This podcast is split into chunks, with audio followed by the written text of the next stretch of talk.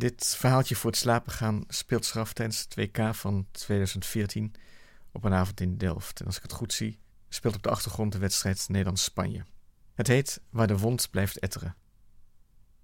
Ergens tussen de 27 januari en de 13 juni van dit jaar zijn mijn vriendin en ik uit elkaar gegaan. Dat geen exacte datum kan worden aangewezen zegt veel over het proces. Het was, zoveel mag duidelijk zijn, een uiterst traag proces. En misschien begon het lang voor die 27 januari 2014 en is het op die 13 juni 2014, tijdens de wedstrijd Nederland-Spanje, ook helemaal niet gestopt. Zo'n langdurig proces paste vermoedelijk bij onze relatie, aangezien ook de begindatum uiterst vaag is. Met terugwerkende kracht moet ik concluderen dat onze relatie geen begin en geen eind had. Een beetje zoals Israël nog altijd geen vaste, erkende grenzen heeft. Zo was onze relatie nooit echt begonnen en kon misschien daardoor ook nooit echt eindigen. Wat het lastig maakt voor beide partijen. Mijn vriendin heeft wel eens gezegd: Ik ben bang nooit van je af te komen. Een uitspraak die de ware aard van mijn persoon onthult. Een besmettelijke ziekte. Een soort herpes, maar dan anders. Emotionele herpes. Ik zeg dit zonder trots, eerder met een onderkoelde weemoed. Maar dat is ziektes eigen. De ziekte met enig gevoel voor eigenwaarde wil niet makkelijk bestreden worden.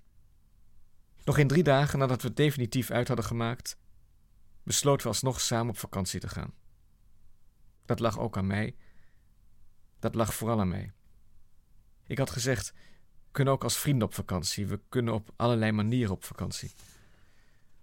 Zoals mijn voormalige verloofde Elaine over mij zei: Jij bent de enige man die ik ken die maar op huwelijksreis blijft gaan zonder ooit te trouwen.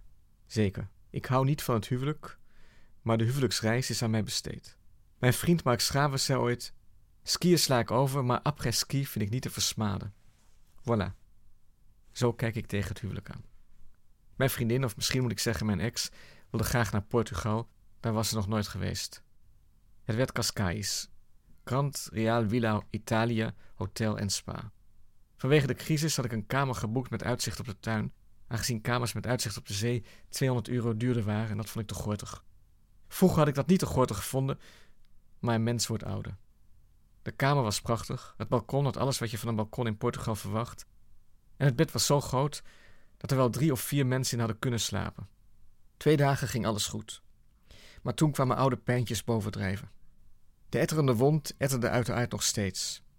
Je bent emotionele herpes of je bent het niet.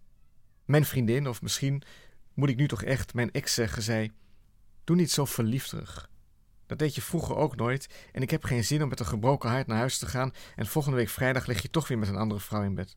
Nou, zei ik, dat valt reuze mee. Wat doe jij volgende week vrijdag? Bovendien, als we toch alles doen wat we vroeger ook deden, kunnen we ook verliefd terug doen. Ik ben niet uit wanhoop met je op vakantie gegaan, maar omdat het kennelijk verslavend is. De ruzies, de pijn, de weemoed, de vernedering. Jij. We liepen door Sintra. Ik zweeg. Mijn ex, die af en toe doet alsof ze mijn vriendin is, is een meester in de passieve agressie. Maar ik kan er ook wat van. Het viel niet te ontkennen. Weemoed hielp niet. Thuis ben je waar de wond blijft etteren.